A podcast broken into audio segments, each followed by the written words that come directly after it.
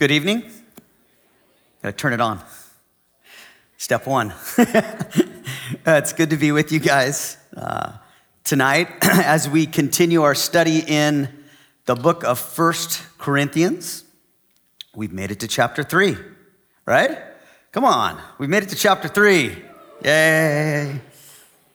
Uh, if you've been here the last couple of weeks, you'll realize that this is a letter written by the Apostle Paul to a very spiritually immature, worldly, and carnal group of people, right?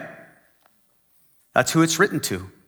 See, the problem with the Corinthian believers was that they had let the very world that they are living in, the culture that they were swimming in, not only permeate their personal lives, but the local church as well. It was so bad that they looked and their church looked like unbelievers. It looked like natural men, like merely humans. There was nothing different, there was nothing supernatural, there was nothing spiritual about this church. So Paul writes this letter, right?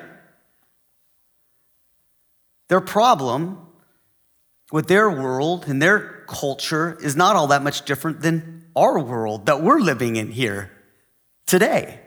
There were two big problems. The, the number one problem was it was what so far has been called the wisdom from the world.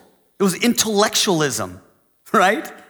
It was that these people had their thought leaders of the time that they were following, and they liked to argue and talk about politics. They liked to talk about science. They liked to talk about philosophy. And they all had their, their gurus. And they were in love with the wisdom of this world. Sound familiar? right? Very familiar to me. The other problem was what I'll, just, what I'll just call sexual immorality. It was sensualism. It was a port city that was very sexually loose. There was hundreds, if not thousands, of prostitutes in this town. They weren't just making a living, they were worshiped. It was elevated, morally bankrupt sexually. Those were their two big problems. And I think this letter could be an epistle written to the 21st century church, amen? That's not all that much different than what we're struggling with today. In the Apostle Paul, like he has been in the first two chapters, he's gonna, in chapter three, challenge us, encourage us to stop, the Corinthian believers and us as well, stop living like unbelievers. Amen?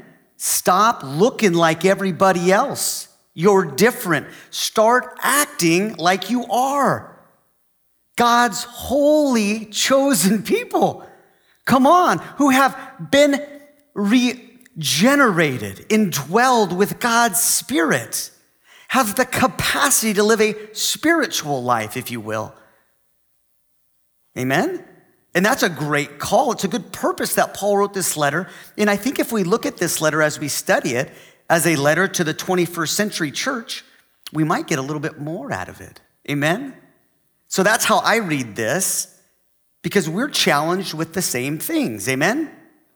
We need to start living in reality. We are God's holy people, should be separate in the world, but not of the world, right?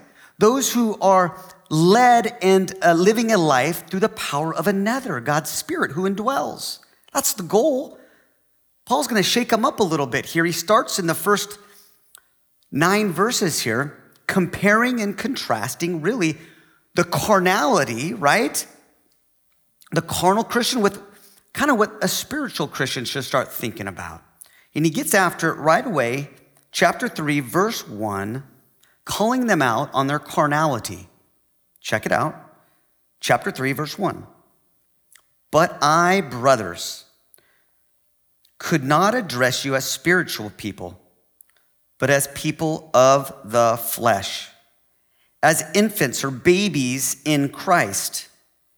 I fed you with milk, not solid food, for you were not ready for it, and even now you are not ready for it. For are you still of the flesh?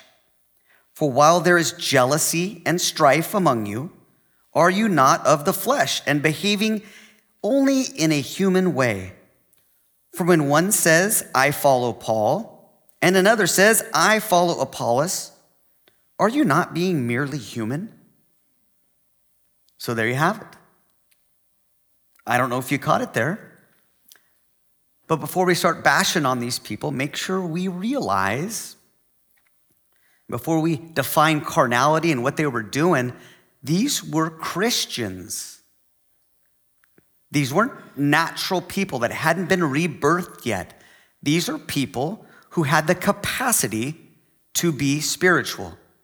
They had embraced the gospel of our Lord Jesus Christ with their whole being and had been spiritually rebirthed.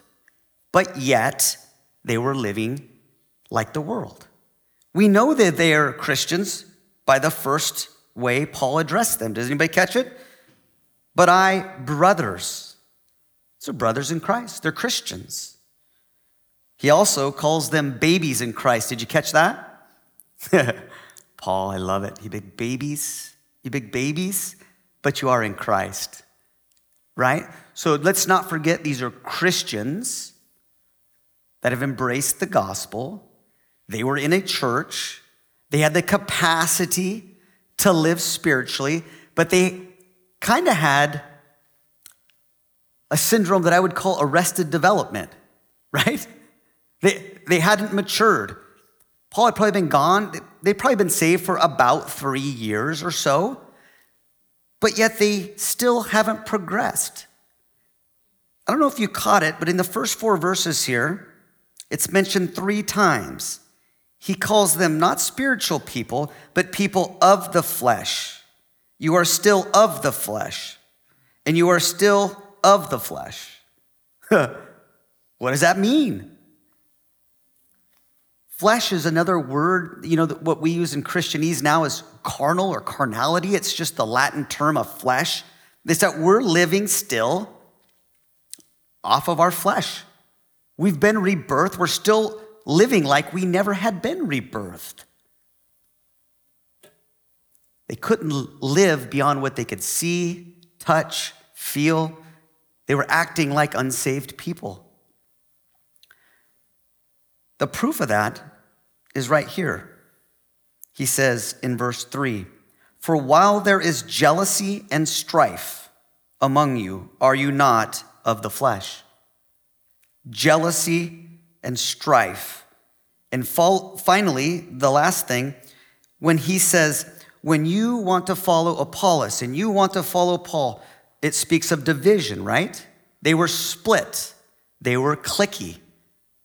And I don't know if you know this, if you've ever studied it, but Galatians chapter 5 tells us what the works of the flesh are, also the fruit of the Spirit. Paul contrasts that to the Galatians believers. Do you, do you remember some of the works of the flesh? There's some bad things in there. But you know where three of them are?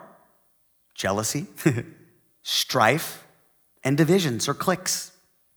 So these guys were hitting the trifecta. They just hit a triple right? Paul's saying, listen, you guys are showing out, emanating things of your flesh strife, jealousy, divisions. It ought not to be that way. You guys are carnal people. Snap out of it, right? So much that they were living like that, he called them a baby. You guys are babies. And that they couldn't eat solid food, but he had to keep feeding them what? Milk. And I don't know if you've ever read Hebrews chapter 5 through 7. There's another group of believers there that are called babies, and it talks about milk and meat.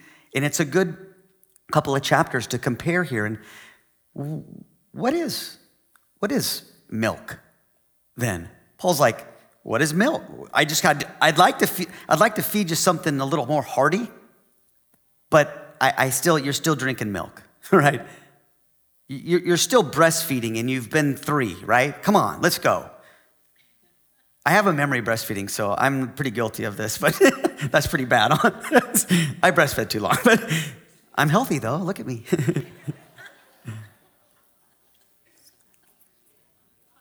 Milk. What is he speaking of here? If you look at Hebrews chapter 5, don't judge me. Hebrews chapter 5 and 6, it tells you what it is. It's really, I think, the elementary doctrines of Christ. It's the ABCs of our faith. That's what milk is. And it's great. Milk is great.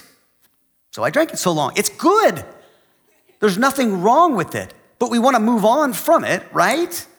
So, an example of milk might be something like Jesus died for my sins. Amen. This never gets old. That's awesome. That's sweet milk. I love that. Jesus died for our sins, right? But how do you grow from that? You see, meat would be uh, more like preaching that unfolds just the full riches and magnificence of that gospel so that people can grow and put weight on and move spiritually. So, if milk is Jesus died for my sins, meat would be more like this. It'd be more like we died with Christ to our sins. Did you know that? That'll help you grow. That'll get you free from sin. We died with Christ to our sins. Amen? That means we don't have to sin unless we want to. We could be free from those things that beset us. Amen? That's different. That's different than Jesus died for my sins. That'll get me to heaven. That'll get out of hell card right here. But when I realized that I died with Jesus Christ to my sins, and it no longer has power over me unless I give it power over me. That's what can move me into some spiritual growth. It's meat that can save me from those sins that keep dragging me down and make me miserable to live with, right? And keep making the same mistakes over and over again. Do you see the difference? There's a big difference. Milk. Let's learn about spiritual gifts. This is one thing these Christians were really good at. They had all the best ones, and they were in, really enamored by spiritual gifts. There's nothing wrong with learning about spiritual gifts. We all have one, and they're awesome. It's how the body functions. But if you just focus on that and you miss the point of them, which is a more excellent way, remember what he's going to say in chapter 12? Let me show you a more excellent way, and that's love and emanating the fruit of the Spirit out of your life. That's more better, right? See, that's the meat. Paul's saying, listen, guys, you're a bunch of babies. You look just like the world. You have the capacity, you've been regenerated, you have God's Spirit in you, but you're quenching Him and you're just grieving Him to you just look like everybody else. Grow up, you babies. And go beyond because when you do, I can teach you something that will help you grow. Amen? And that's what he drives at in the next few verses. In verse 5 through about 9, he starts helping us see that the spiritual life is a life that's lived through a power of another. It's God's Spirit who indwells, who wants to give us new perspectives. A perspective not of division, of jealousy, of competition, right?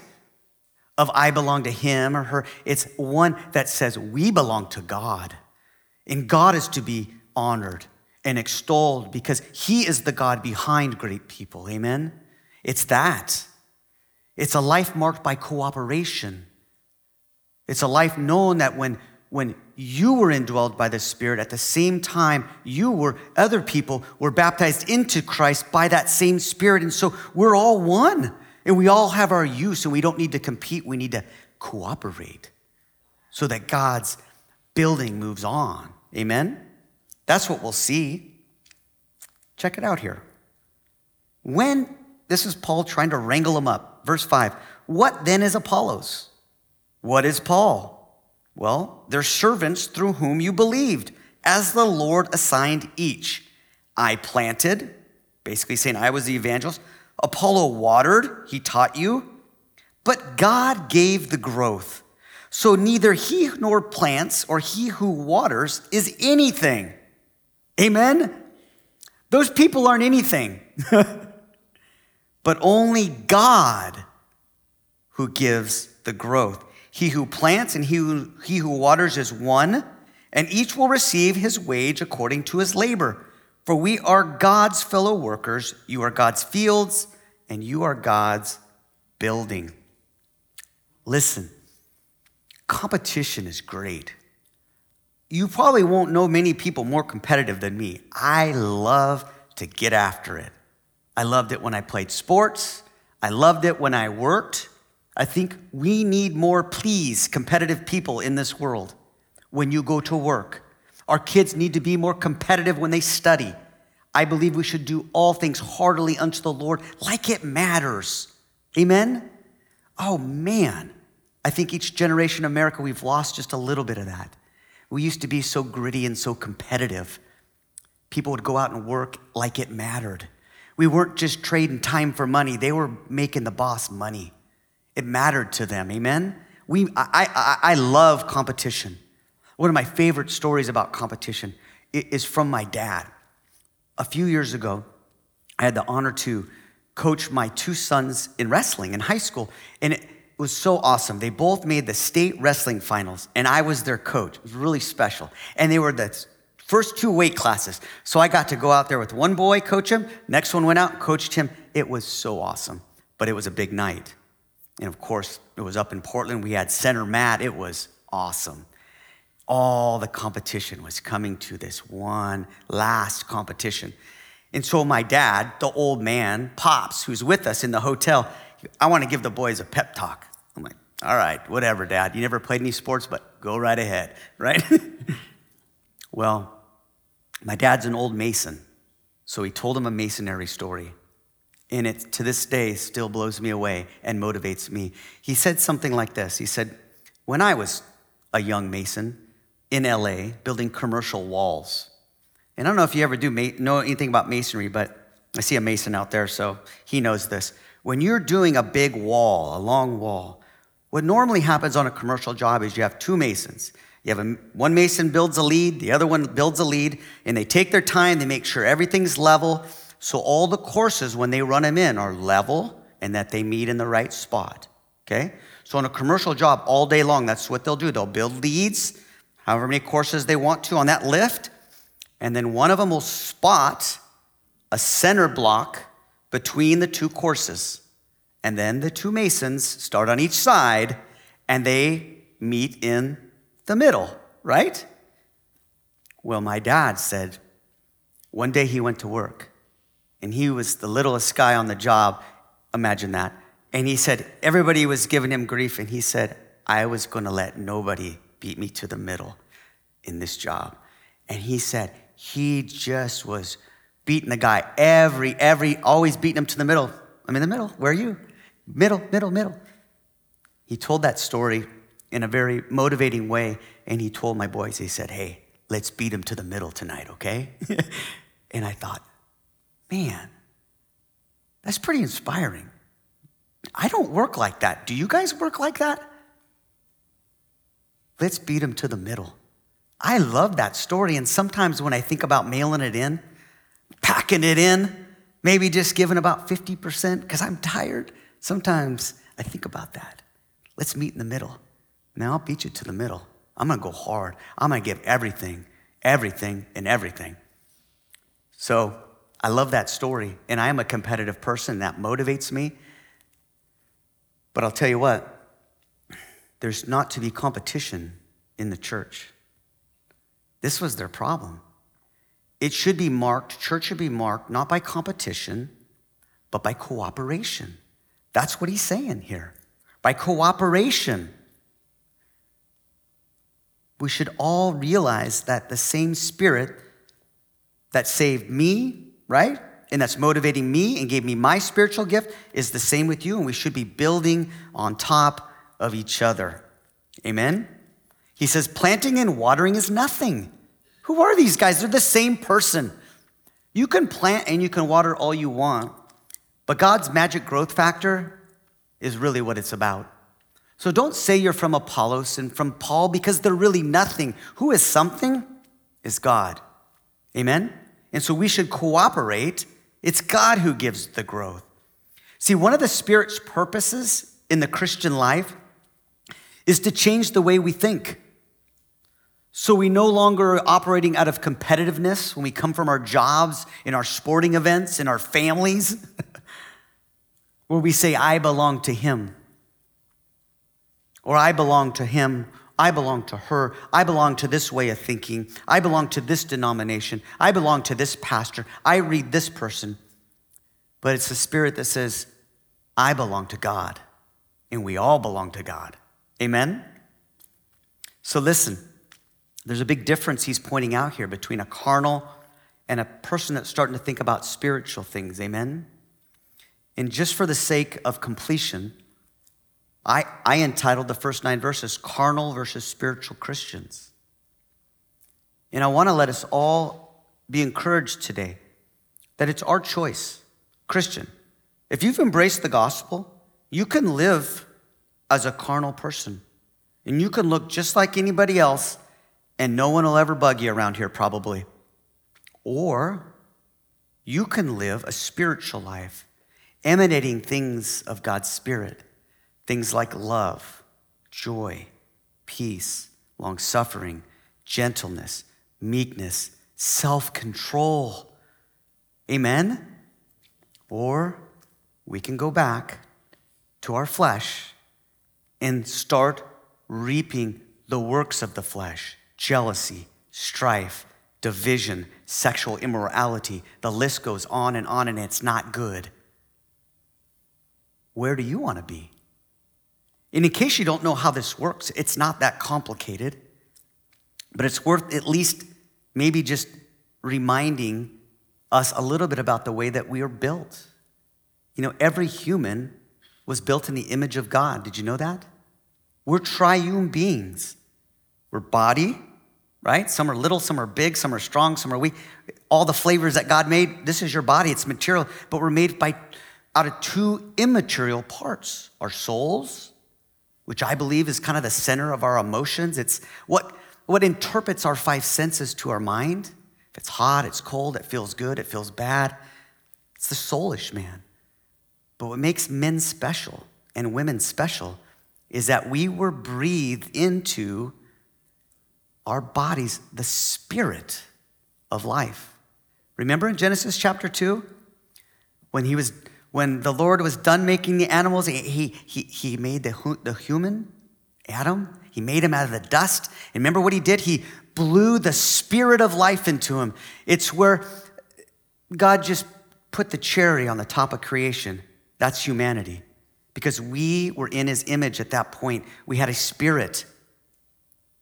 And I believe that our spirit is the rational part of our mind where our self consciousness comes from. Right? The chapter before this, we, we saw it in chapter 2, verse 11. For who knows a person's thoughts except the spirit of that person, small s? That's who, who knows you? Inside? Your spirit does. It's the self awareness, it's the self consciousness, it's the rational part of our mind that we can act. Are we being jerks? Where do we come from when we, where, where do we come from? Where do we go when we die? That's your spirit, you see. Do you know that's where the new birth takes place? If you want to be a spiritual Christian, you better, you better understand that it's that part that was rebirthed when you believed in Jesus Christ. Do you know that? Remember Nicodemus, John chapter 3? Nicodemus asked Jesus, How am I saved? How do I be saved? I want to be. And Jesus said, You must be born again. And do you remember what Nicodemus said? How do I go back in my mom's womb? He said, Nicodemus, listen. What's flesh is flesh, but what's spirit is spirit. You must be born again. Don't marvel at this. Your spirit must be rebirthed. In 1 Corinthians chapter 6, it says, when you believed in the Lord, you became one spirit with the Lord. That's where the new birth takes place. That's where you get regenerated and you get this capacity, right? At the same time, God's Spirit indwells you at that moment. And guess what? Your spirit is regenerated and it has the capacity to let Him live through you. Amen? you can start emanating things of the Spirit because now He's inside of you. And you can love the unlovable. You can have joy when you're downtrodden, right? That's a spiritual, supernatural thing that you can do. And Paul's saying, get there. Stop grieving him. Stop quenching him. Stop turning off the spirit that's inside of you and quit living like everybody else. You're chosen, you're holy, you have the spirit inside of you. Start living a supernatural life. And I don't know if you've looked at it that way. Christians, we are supernatural, not because of us, but because who indwells us? God's Spirit's inside of you, God Almighty giving you purpose, giving you power, giving you the right motives, letting you love when you don't think you can, giving you joy when your life is a train wreck. Amen? Giving you self control when you just want to do it. That's God's Spirit, and that's what Paul's urging. Amen? Carnal versus spiritual Christians. He goes on and he plays off this last word here. He says, I don't know if you caught the last word, verse 9, you are God's building. And he sticks with this for a while. A couple of, of symbols that God uses for the church one is his body, right?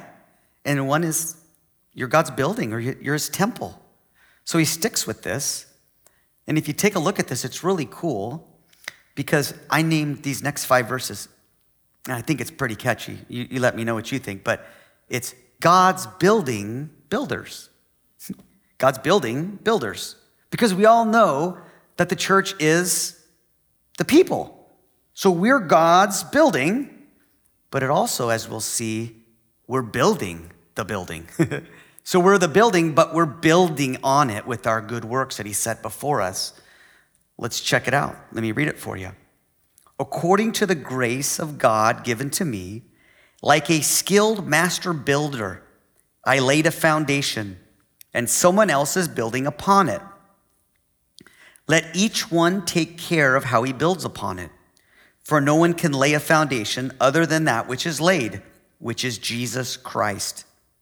Now, if anyone builds on a foundation with gold, silver, precious stones, wood, hay, stubble, each one's work will become manifest, for the day, capital D, will disclose it, because it will be revealed by fire and the fire will test what sort of works each one has done. And if the work that anyone has built on the foundation survives, he will receive a reward. If anyone's work is burned up, he will suffer loss, though he himself will be saved, but only as through fire. Wow. So, do you remember when we were nomads? When we lived at Fruitdale? Remember when we met at Fruitdale? We were nomadic, right? All the set down. It, it was pretty awesome. It was a good time. But I remember the first time I sat in here. Do you? I was like, man, God is good. I remember looking, I was like, we finally have a church, right? I remember, and then I caught myself. Mm, this isn't a church. This is a building. Hmm. The people are the church. Right? We are, we, the people, the ecclesia, the called out ones, we're the church. It's people. It's the church is living, it's a living organism, you see? It's very remarkable and a very cool symbol, don't you think? When you think about it, that he would say the church is a building, that the foundation was laid with the apostles on top of Jesus Christ in the first century and it's growing, right? It's a, it's, it's a very cool symbol. It's a building. Jesus Christ on the foundation, the apostle laid the doctrine of Jesus Christ, and then as people have been saved over centuries and centuries, we're placing what the apostle Peter would call living stones in that building. That's us. That's you and I. We're living stones and we're building. We're, we're in and making up this building of God. Come on, that's cool. And I don't know if we're building a wall right now. I don't know if we're building a roof. I hope so, because I hope we're out of here soon. I don't know about you. Amen? I'm, I think it's awesome. I, I hope we're, we're building the end of the church. I don't know where we're at. I don't. But I know that it's a very cool symbol that living stones as we're saved, God puts us in this building, and then it, it becomes this mighty temple of God. And as we are living stones, the reason he calls us living stones and it's a building that's growing and being built is that we have good works set before us in service of the church.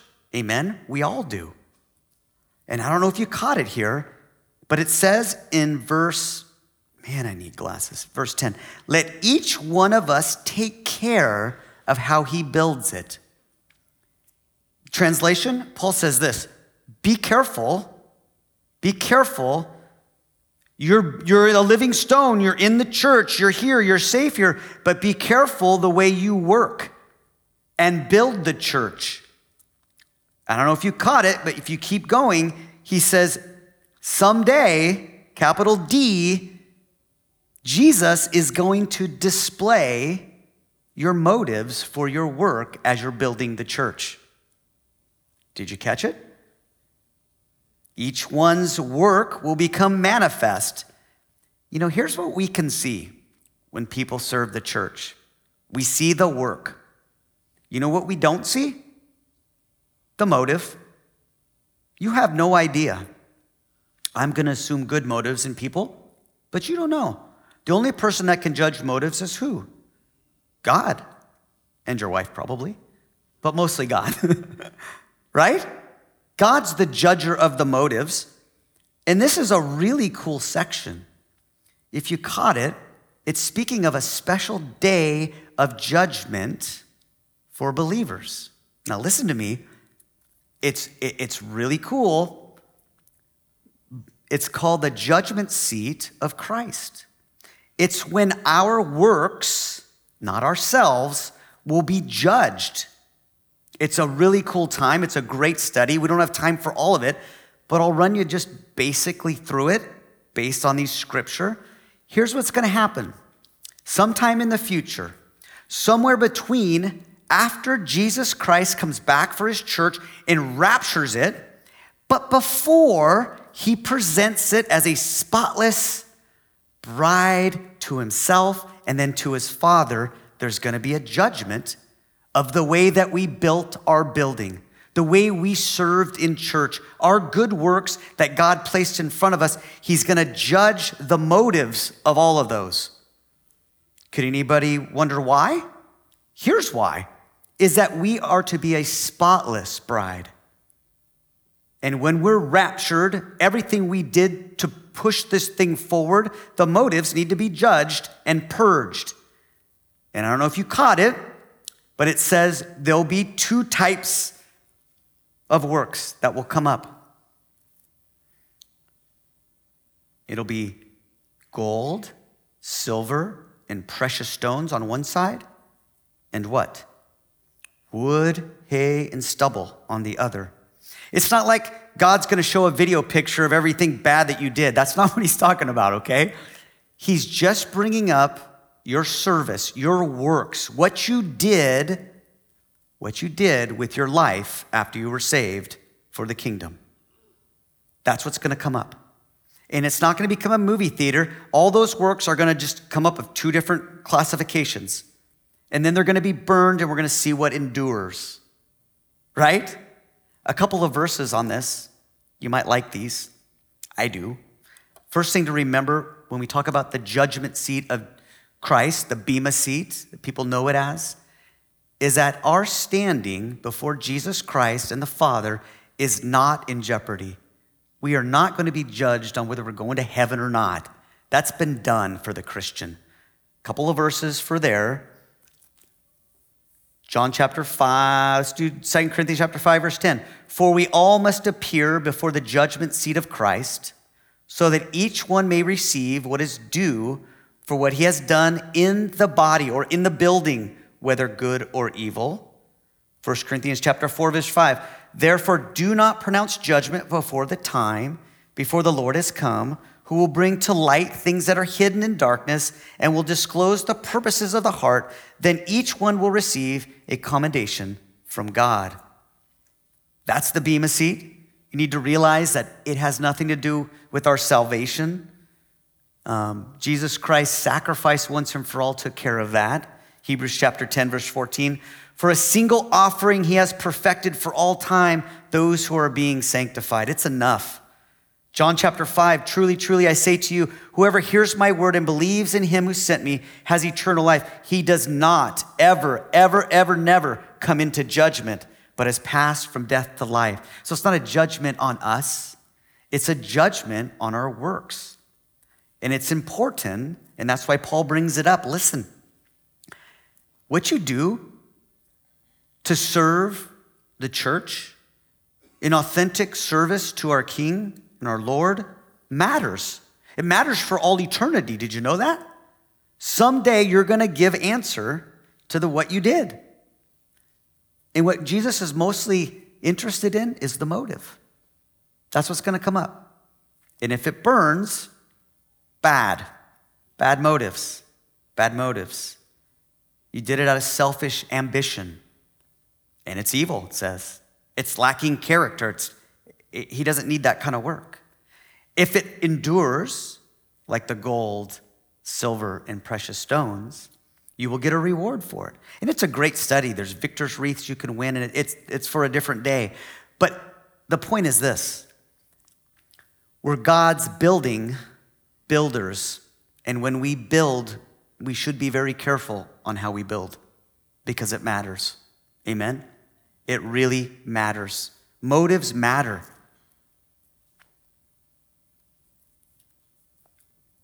Just say, like, what if everything burns up? I love that because I don't know if you caught that verse, but it said at the end of 1 Corinthians 4 5, it said, the motives of your heart are going to come out on that altar. And if everything goes away and you have nothing that's shining, are you to be sad? Do you know that it said right there that God, he says, each one will receive his commendation from God. Oh, come on. I did so bad. All my motives burned up. Oh, even then, God is gracious. I love that. I want a commendation from God. Even when I failed, He's going to show His grace to me and give me a special word that even in my horrible motives, He's going to say something to me. He's going to commendate me. I like that. Amen? So we're builders, we're, we're building builders, but remember, it's serious business. The final thoughts here are just a couple of things in the last few verses. The first one, verse uh, 16. Um, don't mess with God's building, or He's going to mess with you. This, God's, this is God's building, serious business. Let me put it this way it's serious business. It is serious. Don't mess with God's building. Check it out. Do you not know, verse 16, that you are God's temple and that God's Spirit dwells in you? If anyone destroy God's temple, God will destroy him. For God's temple is holy and you are that temple. Amen? Just a warning. One of the cool things about the church is its people. One of the horrible things about the church is it's the people, right? We can hurt each other, right? We can miss the boat. We can harm people. They can get bitter and they can try to undercut the local church. Don't do that. Just leave. Go somewhere else. Make them mad. Do something. But I'm telling you, if you actively work to hurt the local church, God is going to hurt you. And you can take that forever at once. It's not an idle threat. He's done it throughout history. There's great examples in the Bible. But listen, take heed to this. Don't touch God's local church. Don't undercut it. Don't compromise it. Just keep your mouth shut and move on. Amen? Find somewhere where you can minister to God and God can minister to you and you can grow. If it's not here, if it's not there, fine, but be careful. It's a living building. He will literally ruin you. It's a warning. The second thought, verses 18 through 20, is this stop lying to yourself. The wisdom of this world is foolishness. Seriously, stop it. Stop following people, stop being people lovers, start looking at the God behind the people. Amen? It's foolishness. The smartest people in the world, morons compared to God, okay? Check it out.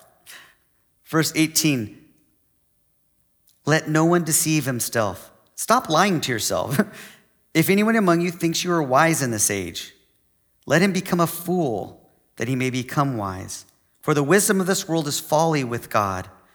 For it is written, He catches the wise in their craftiness. And again, the Lord knows the thoughts of the wise, and they are futile.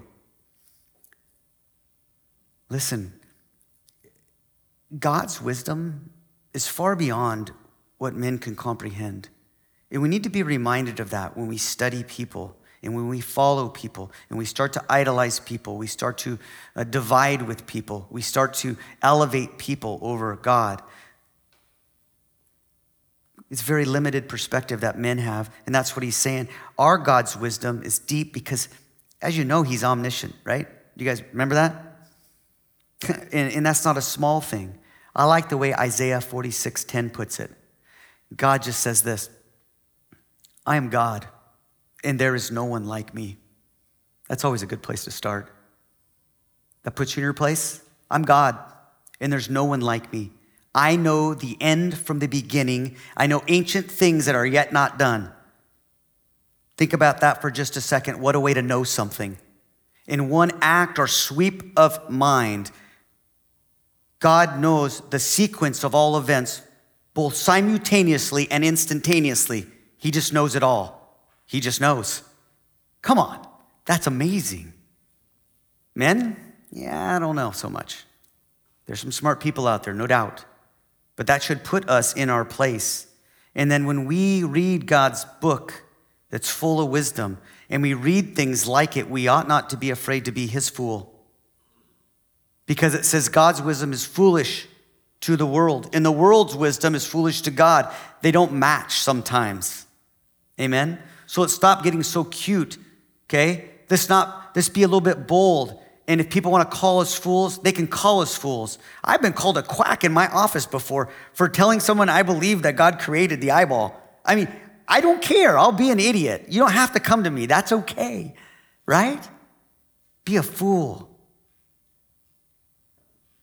Be a, I read scriptures like, be a generous giver. God loves a generous giver. Not a 10%er. You know what God really loves? He loves grace giving. He gives people that say, 10? You kidding me? How about 90? How about, he's been so good to me. I'm, I just want to bless people. Just let me be generous in my spirit with my time and my money. And the accountant says, well, I don't know if I'd do that. That seems foolish. You spent all your money. Be a fool. The young couple that doesn't want to live together and will pay twice as much rent because they don't want to sleep together. They want to remain pure before their wedding. You guys are stupid. Why would you do that? You're spending twice as much. You know, things are hard. You know, inflation. You ever heard of the war in Ukraine? Things are tough now. That was a joke, a little bit, but right? Be a fool. Yes, we got two places. Be a fool for God, amen? And the last one here is the last two verses. It says this that the Christian should not be bragging on people or ourselves, we should be bragging on our God. Because God is awesome. Listen to it. Here it is. So let no one boast or brag in men, for all things are yours, whether Paul or Apollos or Cephas or the world or life or death or the present or the future, all are yours, and you are Christ and Christ is God's. Amen? Not boasting in people, but the God who works through and in people. That's who we should be bragging about. I wonder what people think when they get so buttered up by people. I wonder what Pastor Matt thinks sometimes. Oh, he just, I think he's an uncomfortable champion, right? I don't think he likes that. I think what he wants to hear is God is good right? God used you today. Those are good things. God bless you for bringing God's word, right? Always focus. He's always you want to always divert things. God is the one who gives the growth. God is the awesomeness inside of all people. Without it, we got nothing. I don't know if you caught it, but all things are ours through Christ. That's why he's awesome. We have everything. And I don't know if you know, but he said even death is ours. Does that touch anybody else? Life and death, everything.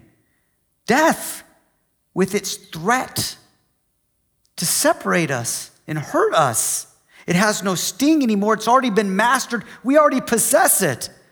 Why? Because Jesus Christ holds the keys to life and death, and He is ours, and we are His, and He's God's. And guess what? Death can usher in glory for the believer. We will be glorified in our bodies. We'll be reunited with our loved ones. Oh, death, where is our sting? We have everything. That's why we should brag about God, not about people. The present, the future, all things are yours because you are Christ and Christ is God's and therefore everything he owns is yours. All things belong to you because you belong to the one whom all things belong. Amen? Amen. So, Father, thank you for 1 Corinthians. Thank you for your word. I pray that today we would be those who live in harmony with your spirit. That we be spiritual Christians, those who emanate things of the Spirit that we would stop grieving and quenching the great power that's inside of us. That when people look at us, they just don't see the world. That we'd realize we're special, chosen, holy people, indwelled by God Almighty. Be with us, be glorified in our lives. In Jesus' name, amen.